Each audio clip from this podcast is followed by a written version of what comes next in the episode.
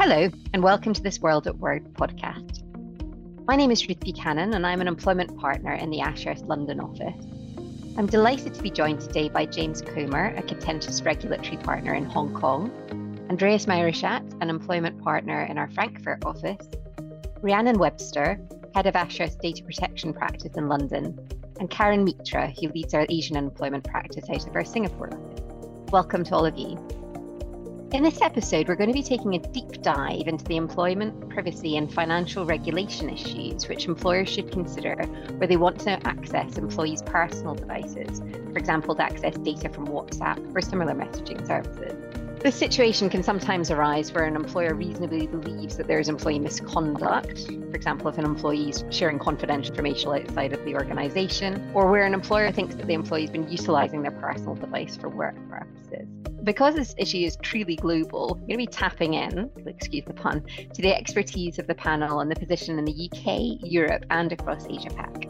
Karen, coming to you first. As I'm sure our listeners will know, in the UK and Europe, employers will need to consider both data protection and employment law issues when carrying out checks on an employee's personal phone. We'll be taking a look at these obligations shortly, but what should our clients be thinking about in Asia Pac? Thanks, Ruth. Well, as a general rule, the data protection considerations are not quite as strict in APAC compared to Europe, and that's really just because of the different legislative regimes that apply. So, while data protection is definitely an issue for us, it more commonly arises in relation to the obligations after the data is collected rather than before the more significant issue that we see in the APAC region tends to be the question of whether or not the employer actually has the ability to require the employee to hand over their phone for checks. And if they do, how far that obligation extends. Obviously, it's fairly straightforward where you've got an express right in legislation or you've kind of reserved the right to do that in the employment contract. But those types of clauses are really rare, and employers who provide company devices may not have really turned their minds to the situation where they might need to access a personal device that's also being used for work purposes. And of course, like the position will vary across the jurisdictions, but as a general rule in the common law jurisdictions at least, whether or not the employer can require an employee to provide a personal device for checking will come down to whether or not that requirement is a lawful and reasonable direction. That, of course, has to be considered on a case by case basis, having regard to the particular facts in the scenario. Uh, there may be regulatory considerations that can feed into that. And I know James is going to discuss those a little bit later. But really, that's the, crux of the issue is is the direction lawful and reasonable? Uh, and then there's the associated question of, well, how far does the reasonableness of that direction extend? And then what could an employer actually do in relation to an employee's employment if the employee doesn't comply with that direction, where the employer asserts that it is both lawful and reasonable. Thanks, Karen. That's a really helpful overview.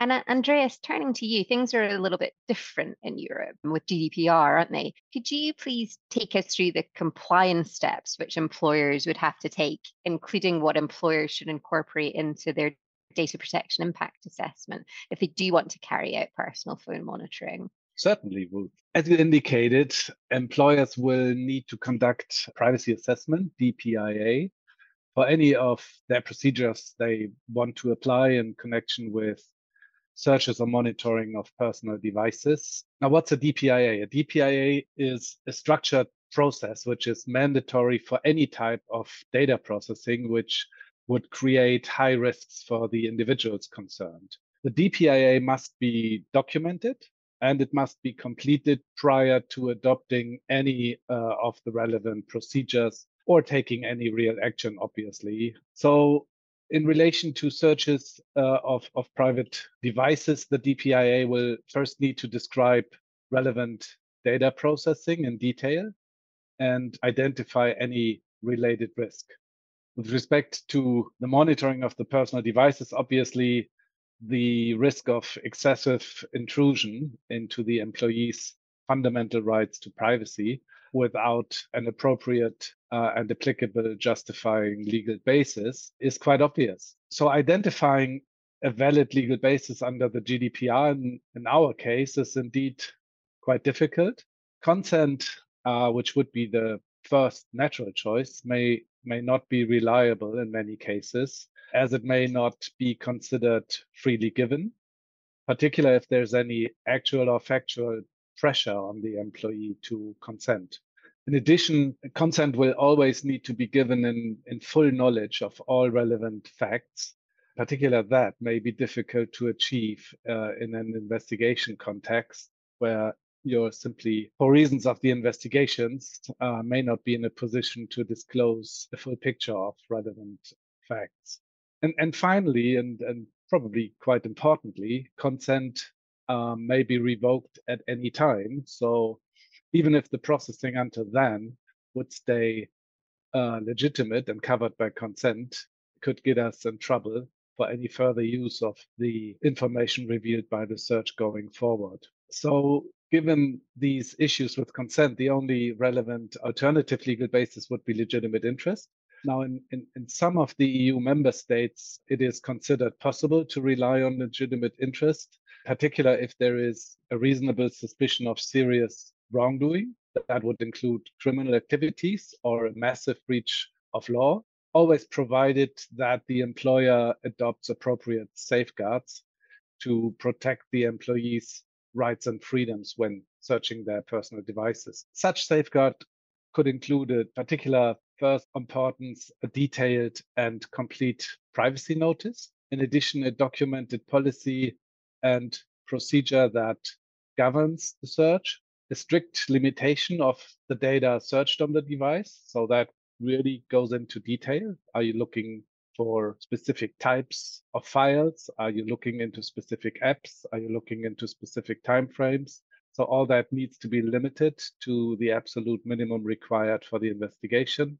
Also, doc clear documentation of access rights, so people who have access to the investigation data, and a clearly defined retention period, which secures that the data is not used for any other purposes and that it is deleted immediately when no longer needed for the investigation. Under German law, even if those safeguards would be applied, a search of private devices could generally not be based on the employer's legitimate interest.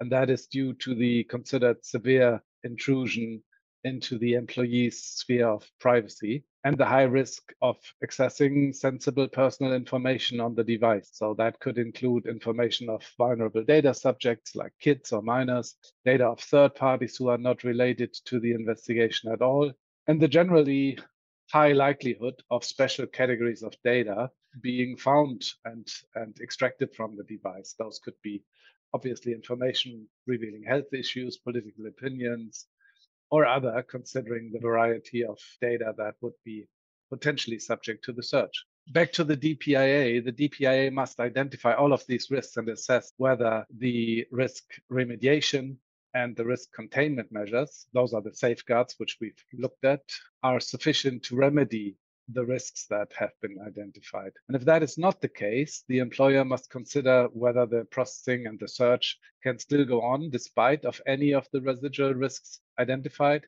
If that's not the case, the DPIA would have a negative outcome, which would have to be documented, and the search should not be conducted and the respective procedure, which has been found insufficient, should not be adopted.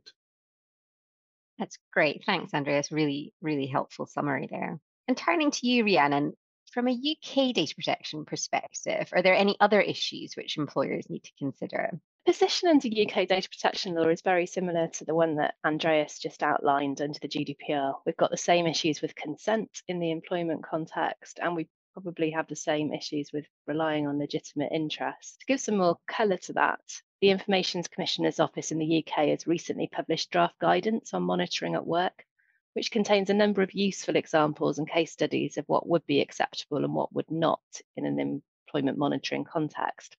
It doesn't actually cover monitoring of personal devices per se, and I think that's a gap at the moment, but it definitely warns against the review of personal messages, that it states that even a ban on using work systems for personal use would not entirely justify accessing the content of personal messages on work phones. So you can, can see where the Information Commissioner's kind of thoughts are going. And it advises employers to investigate workers who breach any ban by looking at network data rather than content. So again, it's not addressing the personal phones head on, but you can see their thinking. And then in the section of on monitoring device activity, for example, web browser activity, time spent on different applications or time away from your desk. So these are IT solutions that employers can put on computers to find out what employees are doing. It's very clear that private use should not be captured where workers are using their own personal devices for work. So, in conclusion, I think it's hard to believe that the ICO would look kindly on spot checks on personal devices. And I can't see a way of doing such spot checks without looking at that personal content. Thanks, Rhiannon. I think, yeah, as you say, the, the ICO in the UK are very alive to the issues associated with monitoring employees. And yeah, in the UK, from an employment law perspective as well, a lot of the issues are the same as those highlighted by Andreas for Germany. One thing I wanted to, to, to flag on today's podcast was a very recent High Court decision in the UK, which is called FKJ versus RVT, where the court made some quite interesting comments in relation to an employer's use of personal messages. So the background to this case was that an employee brought employment related claims against her employer, law firm, in the employment tribunal and she lost. However, the employer used some of her personal WhatsApp messages in the defense of that claim. And having lost the employment tribunal claim, the employee commenced a misuse of private information claim against the employer. That was based on the use and the retention of those WhatsApp messages. And there were about 80,000 private messages that she'd sent on WhatsApp between her boyfriend, her husband, and her best friend. And they included very intimate messages and images. And the employee claimed that her WhatsApp account had been hacked, whereas the employer contended actually that some of these messages had been found on her work laptop when she left, and some had been uh, received anonymously through the post. The court refused the employer's application to strike out the claim as an abusive process. And in doing so, the judge stated some quite interesting comments about the WhatsApp messages.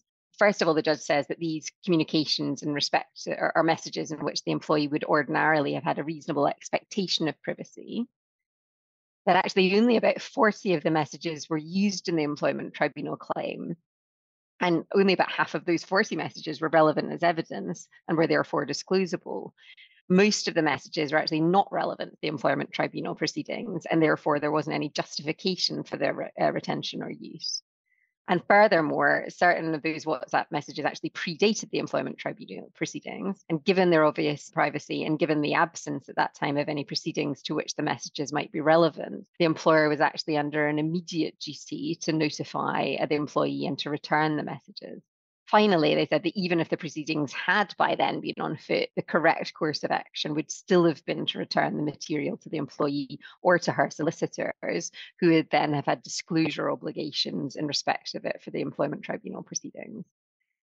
And although this is an interim decision in the UK, it is clear that strict parameters have to be applied regarding usage and retention by employers who want to access an employee's personal messages. So, James, turning to you now, um, what is your experience in APAC, especially in regulated sectors like banking and finance? Yeah, thanks, Ruth.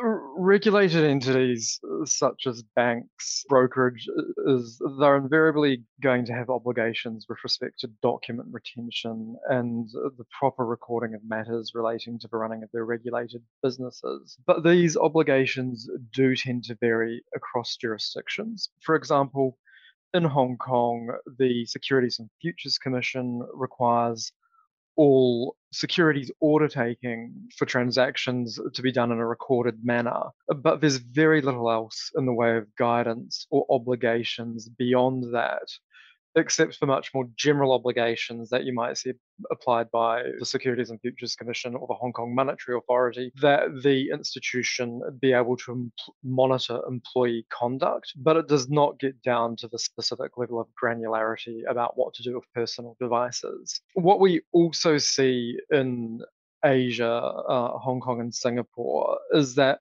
you know, these are often banks or brokerages that are operating in multiple jurisdictions. They're often headquartered elsewhere in places such as the United States, where there are much more direct and specific and onerous obligations to retain all business related uh, records, which would cover any form of communication between employees, their clients, or their contacts or prospects. What we generally see in the market is that banks and other financial intermediaries will often adopt the most stringent standard that applies to them in their key jurisdictions and then apply that standard across their business globally through their policies and procedures, you know, such as, for example, a bank's code of conduct. Despite the lack of specific regulation on this issue in many Asian jurisdictions, it's really the bank's policies that set the standard for what is, is expected of employees. And these generally prohibit employees from using personal devices or unauthorized communications platforms such as WhatsApp or WeChat to communicate about work matters or anything else that relates to regulated activities. That gives rise to a number of issues that we see internal investigations or a regulatory enforcement context, particularly where the use of, as I say, WhatsApp and WeChat is really just pervasive across the region and often driven by client demand. And one of the areas where we see that in particular is in respect of private wealth management, where if a client wants to use WeChat to communicate, um, it is a relatively bold relationship manager who will refuse to do so. And so there's a tension between what the client wants and what the institution expects the employee to do. And what we often also see in Asia is an employee might have both a personal device and a company supplied device. And they carry out work related chats on both of those devices, which makes monitoring quite difficult. Thanks, James. Yeah, I think we've got kind of similar issues here in the UK. And Karen, what do you think sparked this as a, a kind of specific issue in APAC now? Yeah, uh, I don't think the issue's necessarily been limited to APAC, and, and we suspect it's been a global phenomenon, particularly coming from the end of last year when the US SEC announced charges against a range of regulated entities for kind of long-standing and widespread failures to maintain and preserve electronic communications, and in particular the issue of staff intentionally deleting messages from unmonitored platforms. And so the investigation really wasn't limited to WhatsApp, but I think that was the platform that was most mentioned in commentary surrounding the investigation, probably just because so many people around the world use it and everyone knows what it is. And we've really seen those enforcement actions having an impact in Asia, and clients and staff have reacted in a variety of ways. So it's varied from those employers who said, well, look, we're going to draw a line in the sand in relation to the use of such platforms so just don't use them anymore. And in, to increase focus on the use of non approved platforms in the context of investigation. So going after this information in circumstances where previously they may not have in the context of investigation. And even proactive steps for employers to get access to those communications just to complete their records and not in the context of an investigation. So quite a wide range of, of approaches there. The unfortunate thing is, of course, that employees who are faced with uh, the possibility of regulatory or compliance or in, employee investigation action in relation to policy breaches for conduct that they previously understood to be okay or at least tolerated have reacted by doing exactly the opposite of what employers and regulators would have liked. So they've just rushed to delete all of those messages probably as soon as they heard about the SEC charges. The other issue, although we haven't really actually seen this uh, in practice yet, it's probably a bit too early, is that we suspect a lot of employees will just move these communications and these types of dis- discussions to more encrypted platforms. So things like Signal or Telegram, where it's much harder for an employer to forensically retrieve the data if they do need to do so in the course of an investigation. Thanks, Karen. That's uh, really interesting to hear that employees are kind of heading towards these more encrypted platforms. But James, do you actually think that the existence of, you know, the regulations actually now make it easier or harder actually for employers to gain access to the personal devices?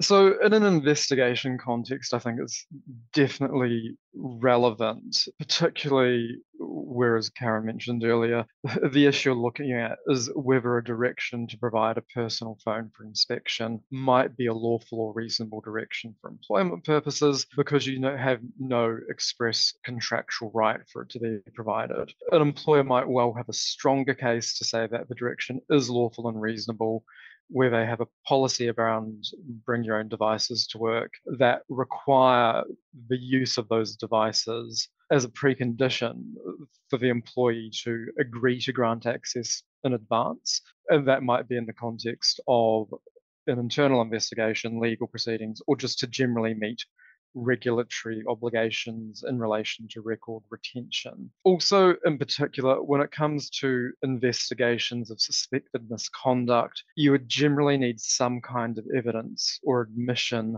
that the personal advice had been used for work purposes. It wouldn't be enough just to say, well, we're regulated, uh, so you have to give me your phone because I want to take a look at it. But oftentimes, and particularly in the context of whistleblower investigations, uh, the whistleblower might well provide WhatsApp communications with the subject of the investigation, or the subject of the investigation may make that admission during an interview, at which point you do have a basis then to uh, request access to the device. That said, even without a strict legal ability to compel the production of a personal device for inspection, there is often significant pressure on an employee to do so. And that is because a refusal to provide the bank or institution with access to the device might be viewed as a failing to participate in an investigation, which is generally a requirement under most banks' codes of conduct. And that then might raise questions as to the fitness and propriety of that employee. And that's definitely the case when you get higher up the management hierarchy. So the more senior the employee, the greater the scrutiny on why they might not be willing to provide their device the most frequent concern uh, that we see raised by employees, and I think it's an understandable one on many levels, is that even if they admit that they've used their personal device for business communications, is that they still don't want to provide carte blanche access to the device to the bank because it will necessarily contain a lot of legitimately personal information that's unrelated to the employer's business or any issue under investigation. So, you know, photographs of uh, children, spouses, boyfriends, girlfriends. And so, in other words, when you've got a personal device, there's often this real issue of intermingling of work and personal communications. And what we often see in response to that is that a protocol can be agreed during the course of the investigation to ensure that the employer does not have access to information that's entirely unrelated to their business.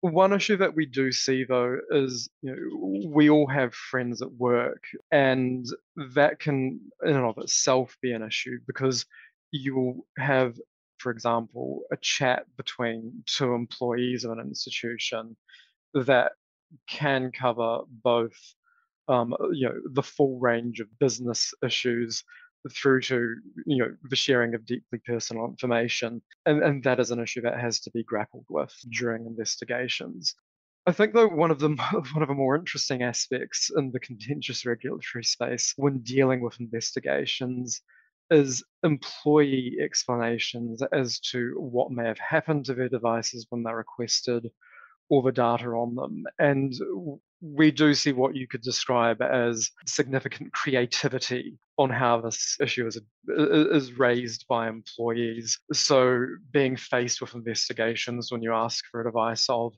oh, I dropped my phone in a goldfish bowl, I left it in a taxi last week.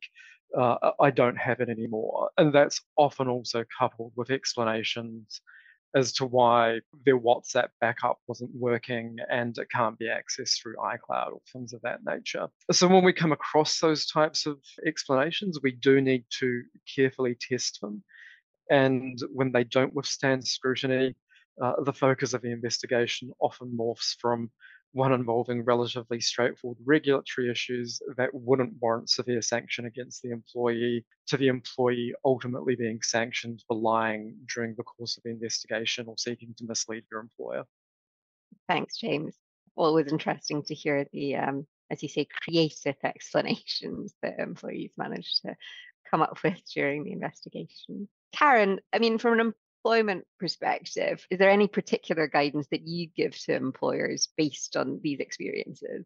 Yeah, and I, I don't think these are necessarily limited to, to APAC, but the experience that we've been through, particularly in the last kind of six six months, really reinforces the need for employers to have clear contractual terms or policies in place for the use of personal devices for business purposes. And that's even if you do actually have a policy by where you give someone a work device as well. Don't forget that there, there is a real possibility that they're still using their personal devices for these things. To communicate those policies really clearly to employees, which is often where someone uh, can fall down. They have this great written policy, but no one's ever read it or seen it or understand what it actually actually means in practice. And then just to be really aware of what employees are actually doing in relation to technology. And if you spot an issue, being proactive in that regard rather than reactive, which is obviously what's happened with respect to the use of WhatsApp, so that you can just really avoid any inappropriate usage being inadvertently being seen to be improved by the employer when actually you're really not happy with them doing that at all. Great. Thanks. Thanks very much, Karen. And turning back to Europe, Andreas, are there any similarities or differences in Europe that you'd flag? Yeah, I think the potential difference is that the GDPR accountability principle searches on personal devices should only be conducted in accordance with a detailed written procedure, which has to be set in advance. So that will often be a works agreement, an investigation procedure, or BYOD policy that governs the, the use of the personal device. The procedures will often address the employee concerns by having the data protection officer uh, or a member of the works council or the employee's legal counsel present when uh, relevant data is extracted from the device. As stated by James, it's also important to note that in most EU member states, employers will generally not have a right to request handover of a personal device for a compliance investigation. If the employee doesn't have an own interest to provide data from their devices to support their case and to provide exculpatory evidence, there will therefore typically not be any way to access data on personal devices. However, if there is a refuse to hand over a device, or there are, as James explained to us, some uh, incredible stories about why the device has been lost or damages. So employers will assess the credibility of such statements, even if obviously always this has to be based on the assumption of, of innocence. If there are indications that the employee is in fact not credible, that may even result in sanctions being imposed for lying during an investigation instead of or in addition to the sanctions for the actual wrongdoing that was cause for the investigation. And finally, in the EU, employers always need to consider that any search of a personal device without a legal basis or in an excessive way may result in the evidence that was found being excluded from any labor, civil, or civil court proceedings. Such exclusion from the proceedings is in particularly likely if the data has been obtained in breach of data protection law or by violating the employee's right to privacy.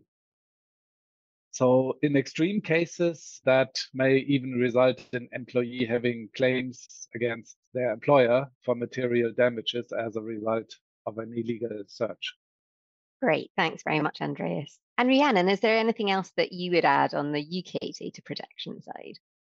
So, from the UK perspective, I think what we've seen is quite a notable silence from the ICO on this issue. It would be really great to have some guidance on monitoring of personal devices and particularly in relation because we've had this quite high profile case that you referred to ruth fkj versus rvt about the monitoring of whatsapp messages. Saying that the guidance that i referred to is currently in draft so there is a chance that they will put some more detail around the right of an individual to privacy in their personal messages but i do think this is something that the ico could usefully provide some clear guidance on.